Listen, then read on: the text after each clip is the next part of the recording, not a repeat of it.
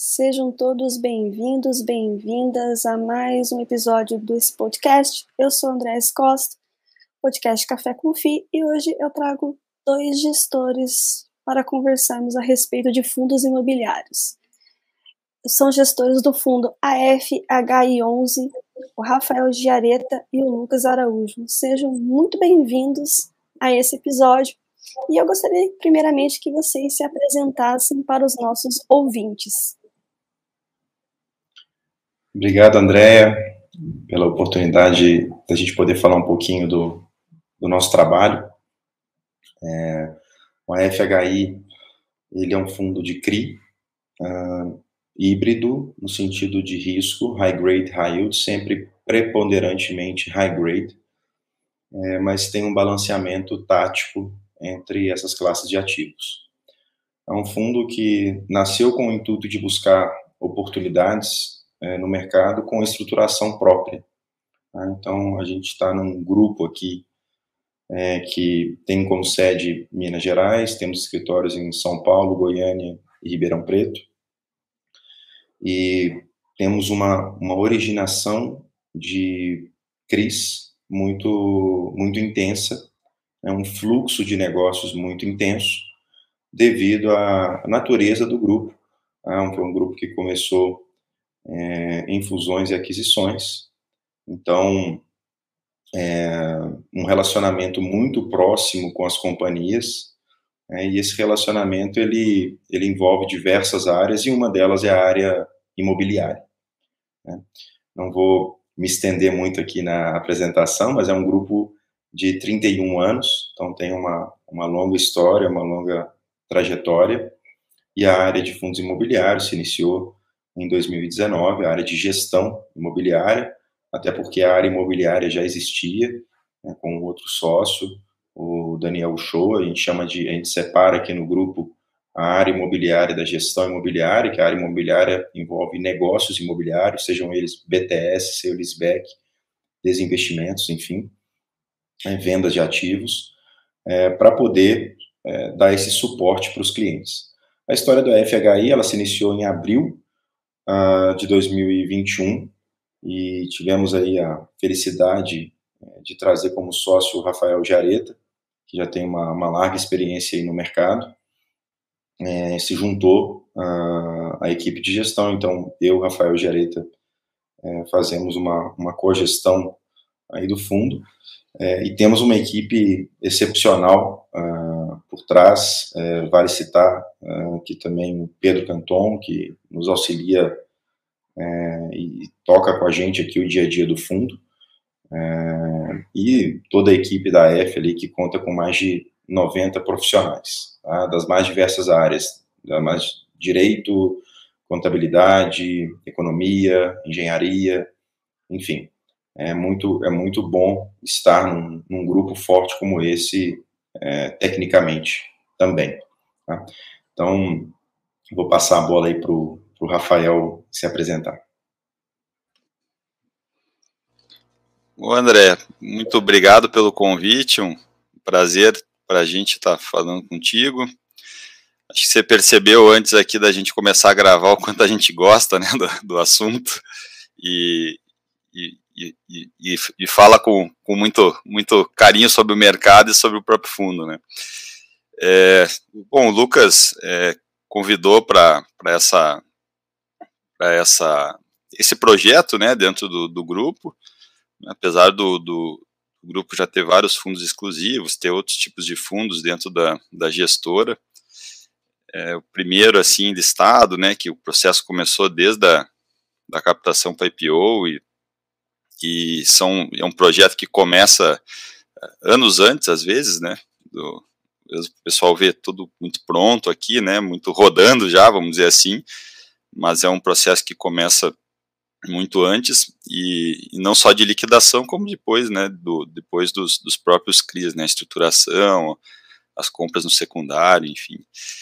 E para a gente aqui é, tem sido um prazer, vamos fazer um ano aí em breve do fundo, a gente pegou uma liquidez muito boa aí no secundário, né? A gente conseguiu é, acreditamos que acertar na estratégia, né, ano passado, e de, de, de encher a carteira logo e focar muito em PCA, né, para defender o cotista, e, e acabou que, que deu um resultado bem, bem bacana.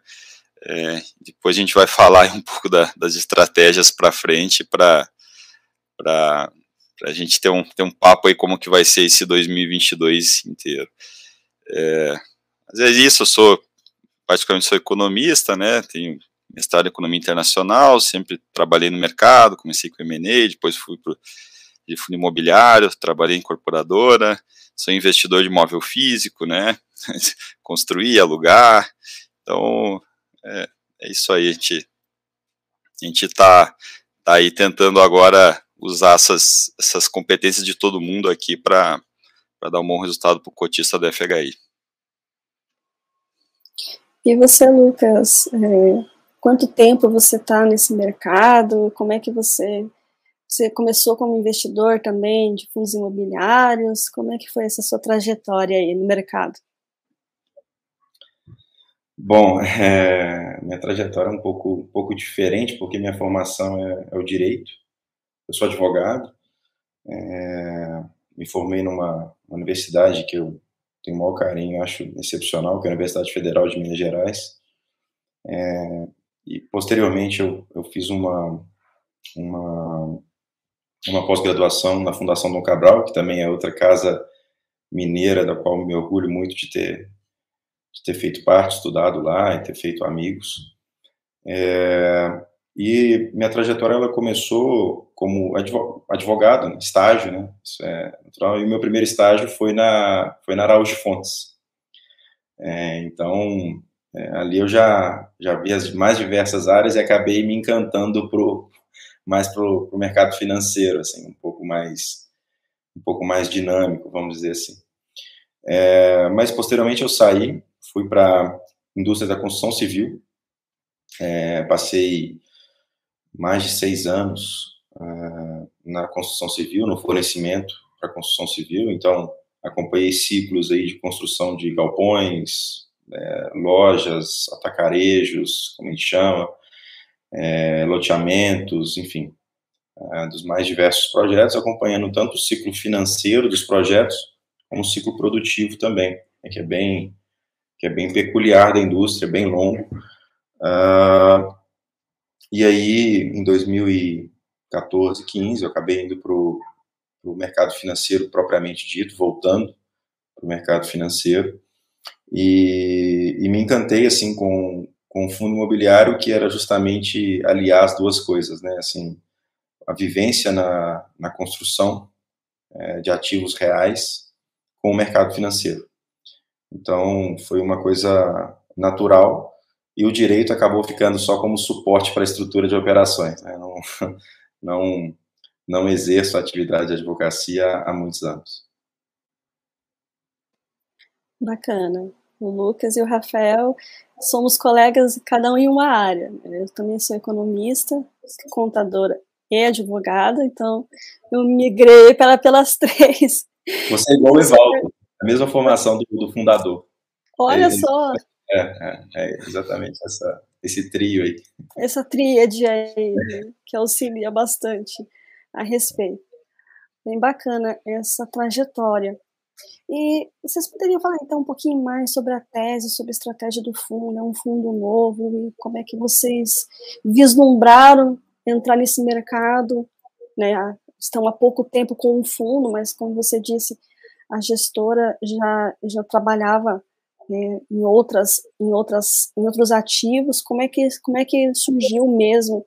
Como é que vocês vislumbraram esse, essa essa janela de oportunidades aí de estar tá vindo é, no, no, no fundo imobiliário? E como é que é a tese? Como é que é a estratégia? Como é que vocês poderiam falar, trazer um pouquinho para o pessoal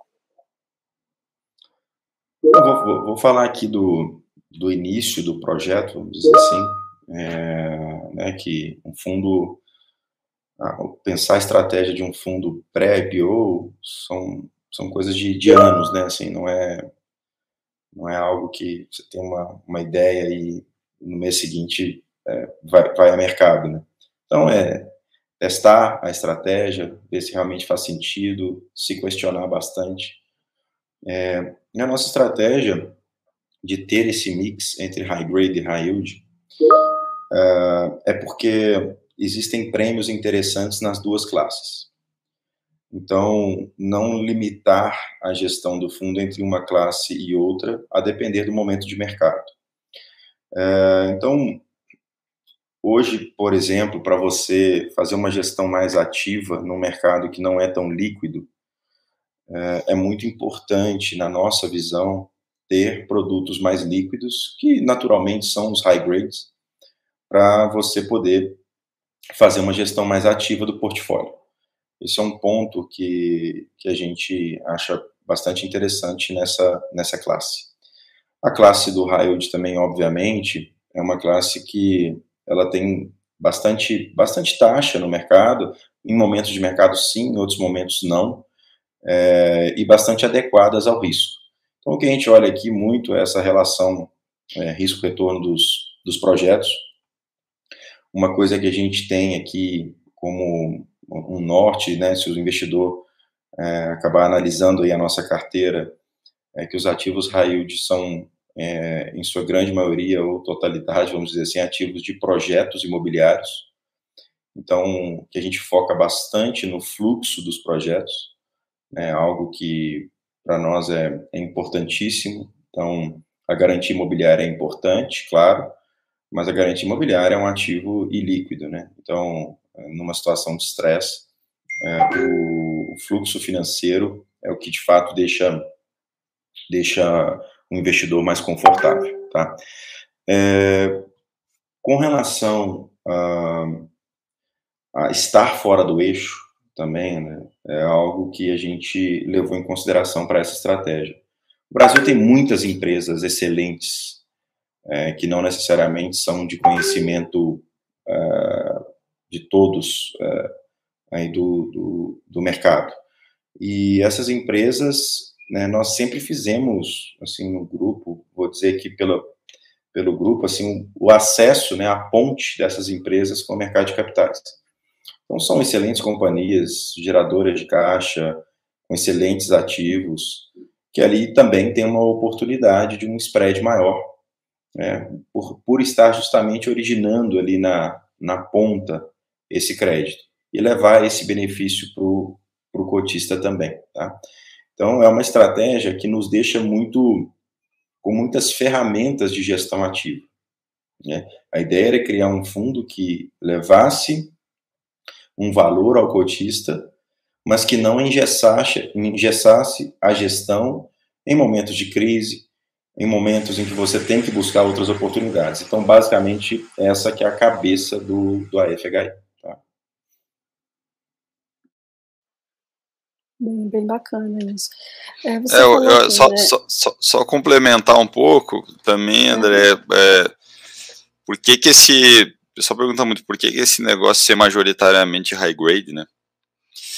Porque você consegue escalar melhor o fundo, né? Pelo menos no nosso entendimento, assim, operações boas de high yield são, os durations são muito curtos, então você tem que ter um fluxo de operação muito grande, e você não pode ter um fundo muito grande para isso, né, na nossa, na nossa visão. Então, para você conseguir escalar, é, obviamente que no high grade é mais, é, mais tranquilo, diria assim. Então, é, é muito em função disso, né, você dá uma segurança e, ao mesmo tempo, você consegue escalar, que a gente não vê, assim, um fundo puro sangue raio de conseguir eh, ter, ter, ter uma escala muito grande, porque é, a gente não tem tantas operações assim, né? E também tem concorrência nas operações para você ter um fundo muito escalável só high yield. Bacana. É, é, uma, é uma dúvida que é, as pessoas têm bastante a respeito, né? O que, que realmente é um high yield, o que, que realmente é um high grade, o que, que realmente se deve observar, né? Quando você vai entrar num fundo, até a gente estava comentando um pouquinho desses riscos, né, de você entrar nessas, na, no, fundo, que realmente olhar, observar e, e conseguir diferenciar, né, porque como vocês conseguem mesclar ali high yield, high grade, vocês poderiam ser classificados, vamos colocar uma classificação entre aspas ali, middle risk, realmente é isso? Poderiam falar um pouquinho a respeito e até para esclarecer para o pessoal, né? Sim, é, essa é uma, uma questão que deixa muita dúvida na cabeça, acho que de todo mundo, tá? Não é só do investidor, não. Isso é um tema que a gente se questiona, se debruça muito para poder justamente fazer a classificação de risco da operação. É, então, são vários aspectos a serem analisados, a gente coloca isso no relatório de forma clara e transparente, a nossa classificação de risco da operação. É, e eu, eu diria que você está certo, assim, é um fundo middle risk, mas a gente não classifica operações de middle risk no portfólio como middle risk. Eu vou te explicar o porquê. Acho que pela fase de amadurecimento da indústria, o que a gente quer passar para o investidor é que tudo que não é high grade no portfólio é high yield. Para facilitar um pouco o entendimento. Né? De forma conservadora, olha, essa parcela aqui é high grade, o restante é high yield. Porque você, se você começa a criar muitas classificações, é, eu acho que acaba gerando um, um mais um, ponto ali de, de, você quer esclarecer mais coisas e acaba gerando mais dúvidas. É, então a gente faz essa distinção somente em duas classes e é por exclusão. Tudo que não é high grade é, high yield no, no, no portfólio. É, a questão também é um pouco mais profunda, é, porque high grade não é um antônimo de high yield, até na expressão em inglês. Né? Um é uma alta nota de crédito, high grade, e o outro é uma alta taxa. Mas por que não poderia ter uma taxa elevada, a depender da situação, com um crédito muito bom? Né? Essa questão não é não é sine qua non, assim, um, um, uma taxa alta não quer dizer que ela é high grade, claro que na maioria dos casos sim, uh, mas não é, então isso gera mais, mais, mais confusão é, e mais dúvida. Quando a gente olha uma operação é, de projeto, por exemplo, eu já citei aqui anteriormente, a questão do fluxo financeiro e da qualidade do fluxo, é isso que vai garantir o pagamento da operação no final do dia, né? é, que nada adianta, por exemplo, um ativo de 10 vezes o valor da dívida, se aquele ativo não é gerador de receita, não tem um aluguel ali em cima, é, não tem um parcelamento em loteamento para ser vendido, por exemplo, não tem, não tem uma atividade financeira ali em cima daquele ativo, por mais que uma avaliação externa informe que tem aquele valor. Né? Então, acho que é, esse é um ponto de análise nosso, assim, bem, bem, bem relevante é, mas mesmo assim, operações que têm um fluxo extremamente elevado de garantias, mas que não tem, por exemplo, uma, uma contraparte extremamente forte corporativa, a gente classifica como high yield. Então, é, é uma, é uma operação com uma nota de crédito muito boa, uma operação com risco, eu diria até que de médio a baixo, mas, por conservadorismo, classificamos como high yield. Existem algumas delas no, no portfólio do fundo.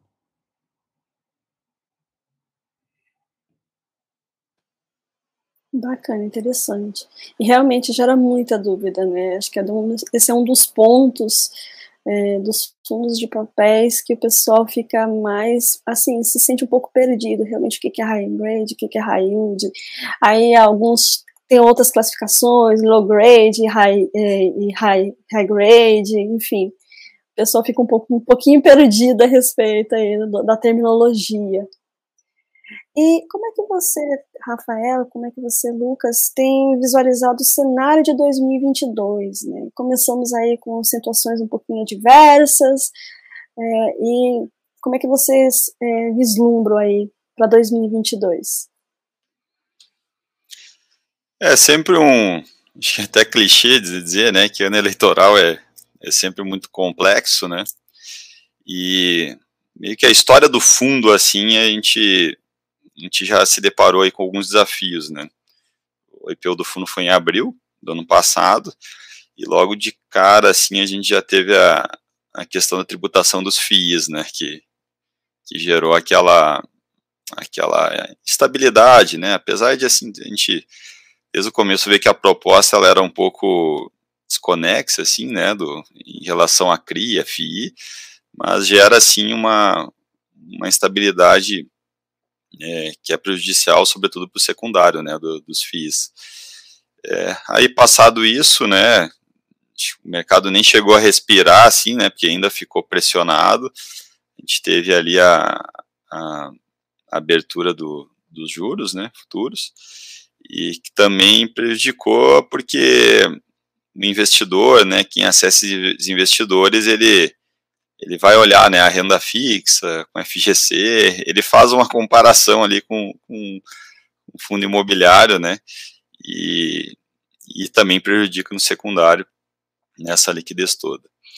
É, tivemos a questão ali, agora mais recente, né, da, da do regulador, é, que também fica assim um, um, um, debate né, sobre, sobre os diversos tipos de entendimento e acho que dá para falar publicamente aqui que de quem a gente conversou muito de bastidores pela sua formação acho que você foi quem chegou mais é, perto assim do, do, do, ideal, viu, André? Se você puder em algum momento aí comentar a sua visão, é, a gente achou bem bacana, tá, sobre esse assunto. A gente preferiu uh, assim, publicamente mais assistir, né, do, e, e, claro, uh, informar o nosso cotista que a gente acreditava ser relevante, a gente fez isso ontem até no relatório. Então a gente teve essas fases assim que não foram fáceis assim para os fundos imobiliários. É, e, e agora esse ano a gente tem uma, vamos dizer assim, a, as janelas se acontecerem vão ser curtas, a gente vem numa pressão na, na inflação ainda existente. E assim, no curto prazo, né, o que a gente pode fazer é, o que a gente sempre fala assim, né, cuidar da carteira, né, melhorar ela, proteger, é, olhar aí alguns alguns meses atrás a gente tinha zero, né, de, de CDI, hoje a gente tem aí 14%, é, sempre sempre naquela questão inicial lá, né, proteger o, o retorno de forma equilibrada para o cotista. Agora é um ano difícil, né, de, de, de desafios, né, a gente tem cada vez acho que o ser humano aí pelas redes sociais está cada vez mais é, é, tem as suas opiniões diversas, né? E, e, a gente assim, dado que esse assunto todo mundo diz que é complexo, acho que é complexo de eleições, o que a gente sempre assim salva qualquer gestor é o resultado, né? Então a gente via de regra fica atento a todos os eventos, mas o nosso foco é muito no produto em qualquer momento, né, em qualquer momento, porque isso que, que, que, no longo prazo a gente acredita que vai diferenciar. É, então, estamos fazendo assim, na, dito isso, na carteira a gente tem feito esse movimento aí de troca, de, tro, de trocando, é, pulverizar um pouco mais a carteira, né, é, tirar algumas concentrações, enfim, mas mais por, por, por, por questões de portfólio mesmo. É, isso que a gente deve seguir fazendo, né? É, não sei se você tem algo para complementar aí, Lucas. Acho que você falou tudo. é exatamente, exatamente isso. É, eu acho que a questão, né, é que vivenciamos ali em janeiro, né, fomos aí pego, o mercado como um todo foi pego por conta de uma decisão de um recurso, né? Não sabíamos que o que estava acontecendo de fato e não temos todos os detalhes, né, da, do, do que realmente aconteceu, mas o que tivemos acesso é que é uma questão muito muito além da contabilidade, né? Se é competência se é caixa, né? Acho que é, é uma questão de você, né? Estamos falando do caso do MXRF, mas a, é uma questão muito da lei, né, e realmente explicitar o que, o que é um demonstrativo de caixa e mostrar e realmente ver o que, que é e, e regular, padronizar, né, como nós estamos comentando em off, a questão de que o, o mercado, né, o universo dos fundos imobiliários quando foi criado, ele foi criado em imóveis, né, pensando em imóveis como é como acontece nos REITs. E o mercado cresceu, né? Temos aí vários outros segmentos. Então é importante que se modernize, né, se evolua também. Né?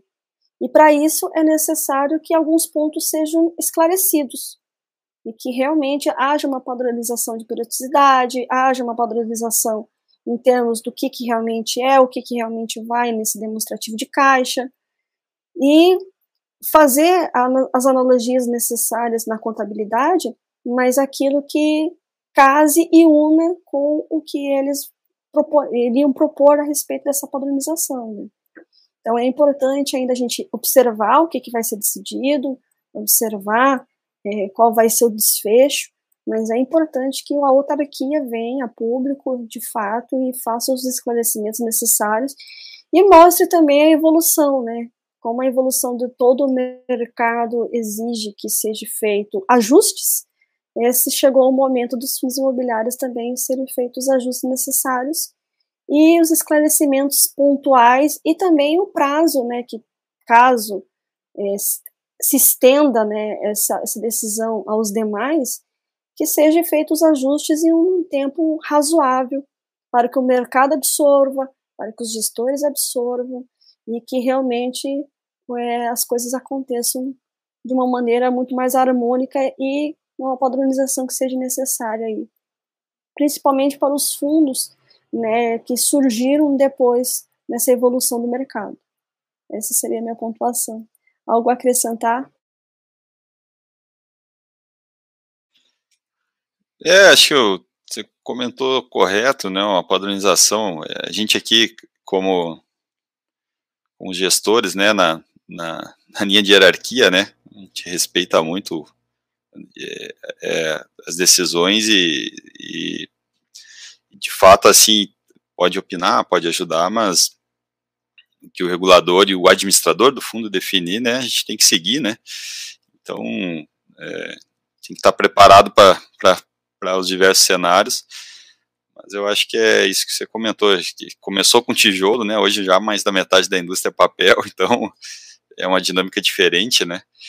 E, mas eu acho que é isso, aguardar aí uma definição de padronização, de o, o, Lucas é um, é, um, é um estudioso mais profundo desse assunto do que eu. Eu, eu como a gente comentou, né, não, não tem a gente pode opinar tudo, não tem muito o que fazer da decisão, né? A gente não tem a, tem a de novo voltar lá atrás, né? A gente baixou a cabeça e seguiu focando no produto aqui.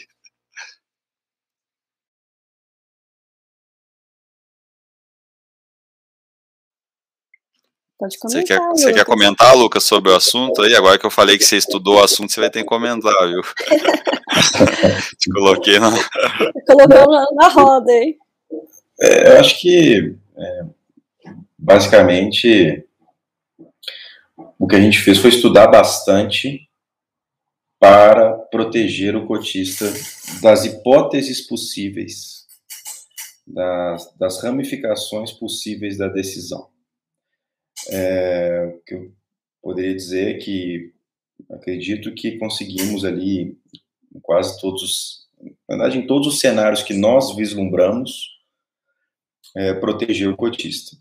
O que eu falo sempre é que é muito difícil falar em hipótese para qualquer pessoa que está nos escutando, porque a gente está trabalhando simplesmente em fumaça. Mas é o meu dever aqui, o meu trabalho, trabalhar todas essas hipóteses para proteger o cotista. Então, assim, a gente não tem aqui uma certeza, vamos cravar que vai ser isso ou vai ser aquilo, mas acredito que se for isso ou for aquilo, a gente tem boas saídas, boas soluções é, para o problema. Então, eu acho que, em, em linhas gerais, é, é isso. Exatamente. É aguardar, né? Tanto os, até os cotistas do próprio fundo aguardem, né? Não, não, eu sempre falava, não se desesperem, né? Tenha calma para que realmente possa ver o que vai acontecer e quais as ramificações do que vai acontecer, né? os possíveis, as possíveis consequências né, do que vai ocorrer depois da decisão. Né, Lucas? Eu, particularmente, estudei muito o uhum. tema, uh, mas na, mais no sentido interno, sabe, André? No sentido de proteção do, do, do fundo, né? proteção dos cotistas. É, eu acho que de, de, tudo que a gente é, conversou aqui, a gente está bastante, bastante protegido dessa de uma eventual ramificação. Né? Então é tão, é tão hipotético a situação que a gente não, não ficou esperando sentado, né? Isso é importante dizer. A gente está aguardando uma decisão já com as defesas do, do cotista pronta, né? A defesa que eu digo, defesa do portfólio, né? Não é defesa jurídica, é a defesa do portfólio, da gestão, é, que eventual hipotética é, ramificação a gente consiga consiga atingir nosso objetivo de continuar entregando uma, uma boa rentabilidade. Bacana. É, é muito importante, né? Sempre mostrar ali que a gestão está ativa, está atenta e principalmente, né, como você falou, estar aí pró-cotista, né? E voltando um pouquinho, né, a gente falou um pouquinho sobre high grade, middle risk, high yield, é, estratégia do fundo, a tese do fundo, mas poderia falar um pouquinho, que é uma outra dúvida que eu também recebo bastante, né? Os critérios que são utilizados na hora de você colocar um CRI na carteira, né? Como é que você analisa um papel assim de uma maneira bem, bem geral, bem clara e bem objetiva para o pessoal? Eu vou começar aqui o, e o Lucas. É, assim, André, acho que o número um, né, quando chega, que é uma coisa até que não é tão técnica, vamos dizer assim, é a gente olhar se essa pessoa, essa empresa, enfim, é, é o caráter, né? É o caráter para quem você vai, você vai disponibilizar aquele recurso do, do, do, fundo, né? Então a gente faz uma, uma análise nesse sentido, né? Se já, se já, se algo já ocorreu no passado, enfim, isso não é não é tão técnico, né? E aí é claro que num segundo momento a, a nossa preferência assim é sempre muito por fluxo, né? Óbvio que tem garantia real, enfim, várias operações, eh, mas é por fluxo.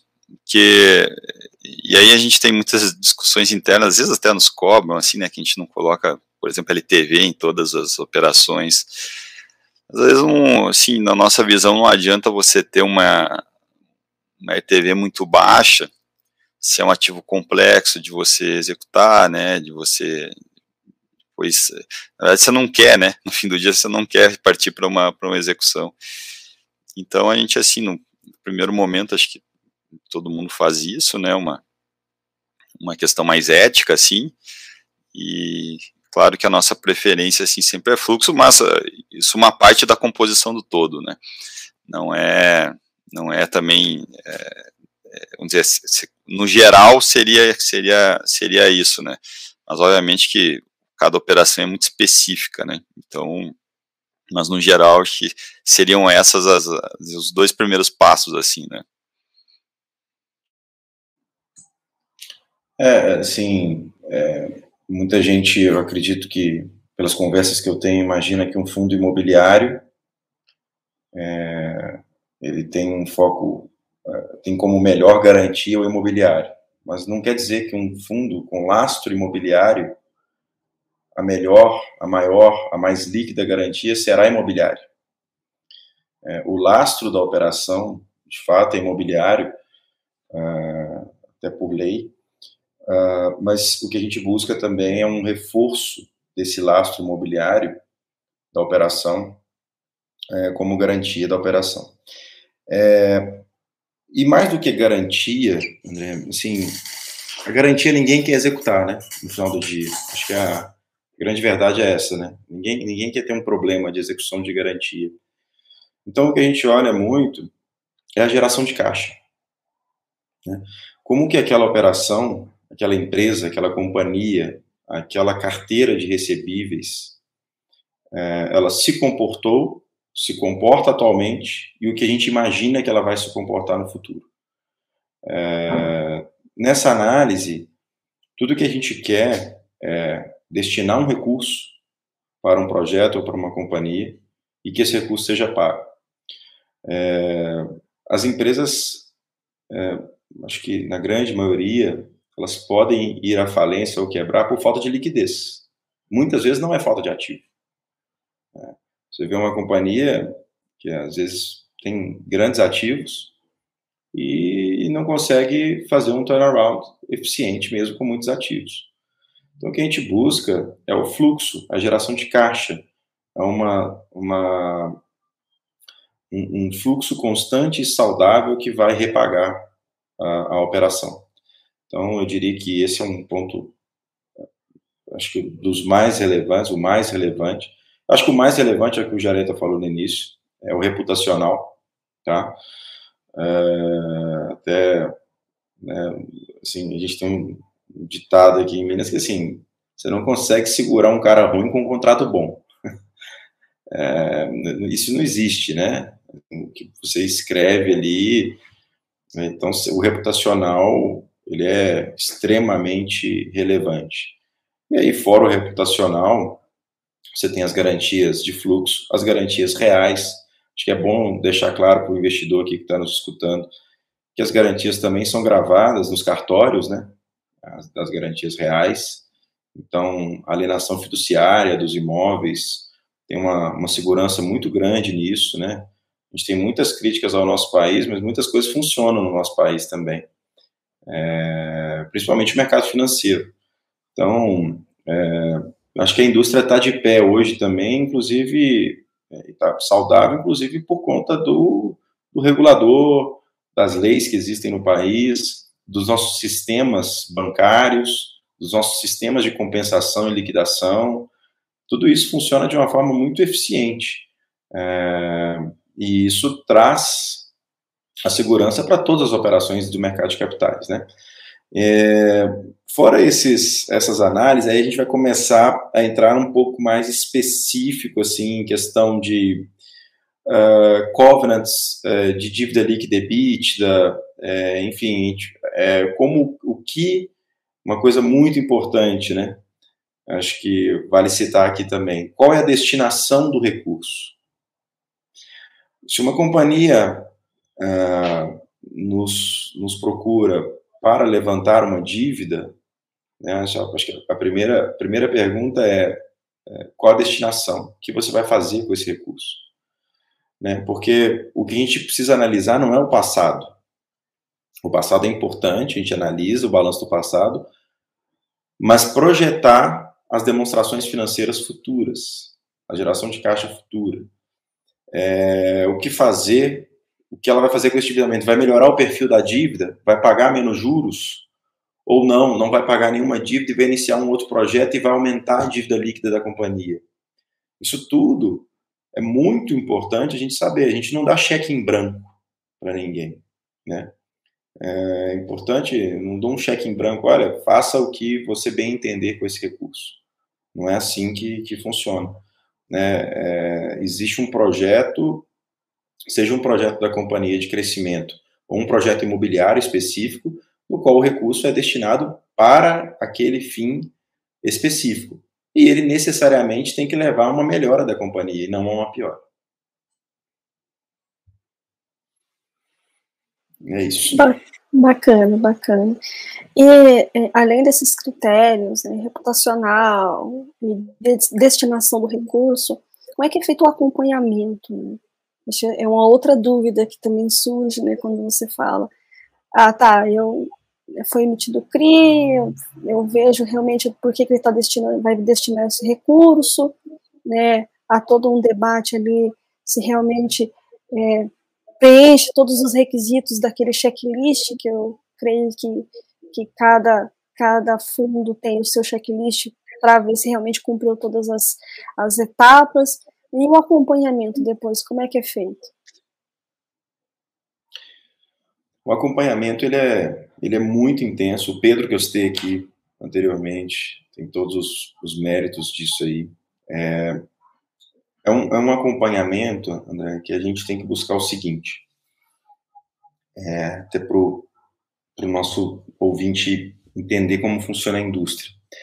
Uma operação de CRI, ela tem diversos é, services, né, prestadores de serviço uh, que atuam nela. Para citar aqui alguns, é o advogado da operação, a securitizadora, o agente fiduciário, o agente de medição de obras, o agente de a certificadora de recebíveis, o gestor, investidor, o tomador. Então, assim, é uma relação extremamente complexa. O que, que a gente busca quando quer uma informação? O que, que é a melhor informação? É a informação primária, a informação da, mais perto da fonte possível. Essa informação tende a ser mais assertiva. Então, o que a gente busca, né, o que internamente aqui nos nossos processos, é buscar com cada player desse a informação relevante. Então, uh, isso é feito semanalmente. Tá? Para cada operação, as operações têm datas de, de soltar as informações. Né? Então, a gente tem um calendário o, ano, o mês inteiro. Então, toda semana a gente tem atividades relacionadas à operação XYZ. É, recebidas essas informações, as informações são compiladas. Então, são todas compiladas. Depois, tem o cheque da informação. Existe um cheque é, da informação, que, claro, não é de todas as informações recebidas, porque seria humanamente impossível, mas um cheque com a fonte primária vis-à-vis a outra fonte, para ver se o número bate. Então, é, isso é muito importante também. É, e até cheques de é, bem na ponta mesmo, né? Visitando a obra. Né? Não tem um cheque mais, é, vamos dizer, mais eficiente do que você receber um relatório de obras e visitá-lo. É, e ver em loco o, o que o está sendo, o que tá sendo executado. Então, eu diria que é um trabalho muito intenso. A indústria ainda está longe de ter uma, uma, vamos dizer, uma unidade na informação, uma, uma um, compilado eficiente, rápido, confiável, extremamente confiável. Uh, e o que a gente faz é justamente suprir essa lacuna que existe hoje no, no, no mercado. Né? A gente brinca assim que não dá para abrir a Bloomberg no mercado imobiliário e ver ali o compilado das informações das operações. É bem diferente de uma de uma gestão, por exemplo, que envolva uma companhia de capital aberto. Bacana. Então são várias etapas aí e realmente o trabalho tem que ser intenso e um acompanhamento mais intenso ainda, né, Rafael? É que assim, o que a gente recebe dos contratados, às vezes, né, André, ela tem um delay muito grande para a realidade, né? Grande que a gente diz 60 dias. Então, é, essa é uma vantagem, às vezes, quando a gente uh, estrutura dentro de casa, a gente já tem o contato direto, então é, isso facilita também de você acompanhar, né? É, é uma é um, não fica a gente não fica esperando esse delay chegar, né? Esse delay é mais para checar uma informação que a gente já foi foi atrás, uh, dizer, quase que em tempo real, vamos dizer assim, né? Então isso é isso é bem bem importante assim na, na nossa visão, né? Eu vou dar até um exemplo prático, André, é, que aconteceu até em outro veículo, mas assim que, que a gente acompanhou bem de perto, foi durante a pandemia, né? Na pandemia, ali em março e abril, se você não fosse no local ou tivesse um contato direto, você não sabia se a obra estava parada, se não estava, se estava, se demitiu o funcionário, se não demitiu. Como é que você ali em março vai ter informação de janeiro? A pandemia começou em março. Então, é, você tinha que, de fato. E aí, aí, aí o pessoal pode perguntar, mas o que fazer com essa informação? Né? Beleza, você sabe que a obra está parada, e, e aí? Não, tem muita coisa em operação que é escrita em contratos, operações são muito rígidas, que você tem situações de obrigações do tomador com relação a prazo, percentual de obra, que implicam é, em consequências como liquidação antecipada da operação. Então, por exemplo, nessa período de pandemia, era claro e evidente que não era uma questão de culpa do é, tomador do recurso. Então, óbvio que a gente, naquele momento, deu um prazo um pouco maior para a conclusão da obra, né? ali em Fortaleza, região de Fortaleza, o prefeito ele proibiu o trabalho na obra, construção civil. Assim, né, se você quisesse trabalhar, você não poderia. Então, assim, está claro e evidente que não foi uma falta, um descumprimento do tomador do recurso, né? E aí você tem tempo para fazer essas ações. Agora imagina se eu descubro isso depois da cláusula já estar descumprida. Ah, então é, é por esse motivo que a gente acompanha, mais esse motivo que a gente acompanha de muito, muito de perto as operações. Bem interessante, realmente. E é nesses, nesses momentos adversos aí que é, é necessário mais ainda, né, esse acompanhamento aí. Em relação ah, teve algumas noites sem dormir, mas tudo, foi tudo ok. que bom, que bom que no final deu certo. Deu certo. É... O que salvou foi o fluxo, né? Mais uma Sim. vez. Assim, deu tudo certo porque o comprador continuou pagando o imóvel. É, e aí a coisa, a coisa, a coisa andou, né? De pé, é isso aí.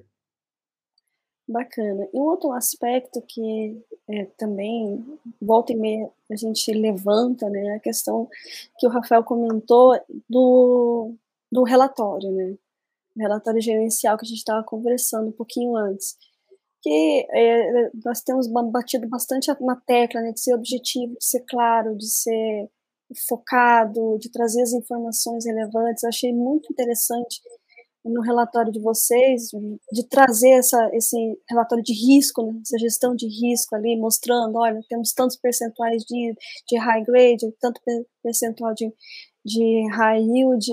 Então é importante também essa evolução, né, não só do mercado por conta da situação dado o MXRF, mas também essa questão aí do, do relatório. Poderiam comentar um pouquinho aí Vai o Rafa aí, é. pai, da, pai da criança.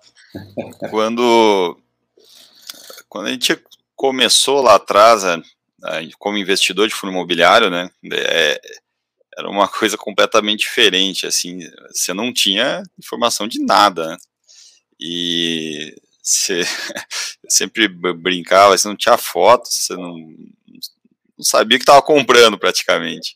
Né, claro, indo ao extremo aqui, né? Claro que a gente sabia. E aí, se eu não me engano, acho que o. Se eu não me engano, acho que o primeiro relatório mais uh, estilo empresa listada foi o BC Fund. E, e aí todo mundo foi uma exigência, né? Uh, nossa, dos cotistas e da indústria de, de se melhorando com o tempo. E e até lá atrás, né, no, no, outro fundo que eu participei da gestão, a gente fez um, um relatório, como eram galpões logísticos industriais, a gente fez um relatório que a gente chamou de relatório de engenharia, que era, a gente bolou isso do zero, eu não sei, acho que até hoje eu não vi em outro fundo, e a gente fazia visitas, uh, né, uh, não todo mês, mas assim, com uma frequência alta, e aí um mapa do site, e a gente, para ficar mais didático, colocou cores, né, verde, amarelo e vermelho, no site o que que estava ok, o que que não estava. Vou dar um exemplo, né, sei lá, não tem não tem linha de vida, aí uma sugestão nossa. Então, a gente sempre foi foi evoluindo nessa questão de fazer um relatório bem feito. Agora, quando a gente chegou no passado para esse trabalho, eu e o Lucas, é, foi o inverso, assim, a gente acreditou que era informação demais, e, e, porque tem muitos fundos. Não é que informação demais é ruim, são muitos fundos, cresceu muito a indústria, e se você colocar informação demais, qual é o risco do pessoal não absorver tudo aquilo que, que você quer falar? Então a gente optou assim fazer um relatório bem didático e bem curto, né? Mas com alto valor agregado de informações, é, no nosso ponto de vista, ó, claro. É, e agora, assim, ultimamente a gente tem é, falado um pouco mais das operações, né, assim, escrevendo um pouco mais sobre elas, mas assim, o, o grosso para quem é cotista, para vocês que são profissionais, é, a gente tentou deixar ele mais didático e rápido, né, para não ser aquele negócio longo, ficar lendo e tal. É, e assim, tem, temos recebido assim, elogios e, e sempre melhorando, né, no, não no relatório que saiu ontem, né, dia 24 de fevereiro, Uh, o anterior a gente já colocou um link que ele é online até porque as informações são mais dinâmicas assim, né? Não dá para deixar um PDF lá uh, parado, né? Que são todas as operações aí sim, para quem quer ir no detalhe, vai clicar lá, vai ter todas as operações do, do, dos CRIs, vai ter um detalhamento, vai ter uma atualização. A gente deixou online já para conseguir atualizar isso mais rápido. É, e aí sim, para quem quiser ter um pouco mais de profundidade, pode acessar ali ou nos acessar, né, nas redes, enfim, no, no RI. A gente está super à disposição. Mas é isso, um, um, acho que educação como um todo, assim, não só disso, educação como um todo no mundo, ela está muito procurando isso. É, você, em pouco tempo, ter um alto valor agregado de informações relevantes, né? Então, eu lembro quando eu fiz mestrado, três anos, hoje o pessoal não quer saber muito disso, né? Sabe que é em um ano ter, ou fazer um curso rápido, tal, ninguém tem tempo, é muita informação, muito trabalho, então todo mundo quer esse negócio de, em pouco tempo, ter um valor agregado mais elevado, e a gente buscou fazer isso. Exatamente, mais dinamismo, né, mais imediato ali, você ter essas informações e tudo ali na, na, na, como se diz, né, na palma da mão rapidamente. Primeiramente, eu quero muitíssimo agradecer aí a participação de vocês nesse episódio, foi muito esclarecedor, espero que o pessoal também tenha gostado aí, os ouvintes, a respeito aí do, do fundo, conhecer um pouquinho mais o fundo, conhecer um pouquinho mais em relação às operações, e eu gostaria realmente que vocês deixassem as suas mensagens finais para os nossos ouvintes e o contato aí para o pessoal entrar aí e poder saber um pouquinho mais. Bom, eu, eu é só agradecer né, a oportunidade, o espaço. É, é um papel nosso aqui, né, é na gestão, que a gente tem que falar com, com o público todo, com o nosso público, então essa abertura que, que, que vocês dão é, para nós é super importante. E que a gente está à disposição, sim, né, continuamos, acho que o pessoal que lê o relatório vai, é, apesar de ser, ser ele curto, vai ver a nossa dinâmica aí de próximos passos e também aceitamos sempre sugestões, né, não estamos longe de ser o dono da verdade, né, é, e só agradecer aí você, o público, parabéns pelo trabalho, né, a gente tem, a gente fica muito feliz, assim, ver muita gente boa passando informação adiante, né, para centenas de, de outras pessoas, então, um parabéns, e super à disposição aqui, e contentes para seguirmos em frente aqui. Bom, muito feliz de participar desse episódio. Agradecer, Andréia, agradecer a todo mundo que está perdendo seu tempo, eu ganhando, nos, nos ouvindo. Uh, e dizer que é, o pessoal nos visitar nas redes sociais, a FHI11, é, no Instagram, no Twitter, uh, no site afhi11.com.br, no site da finvest.com.br.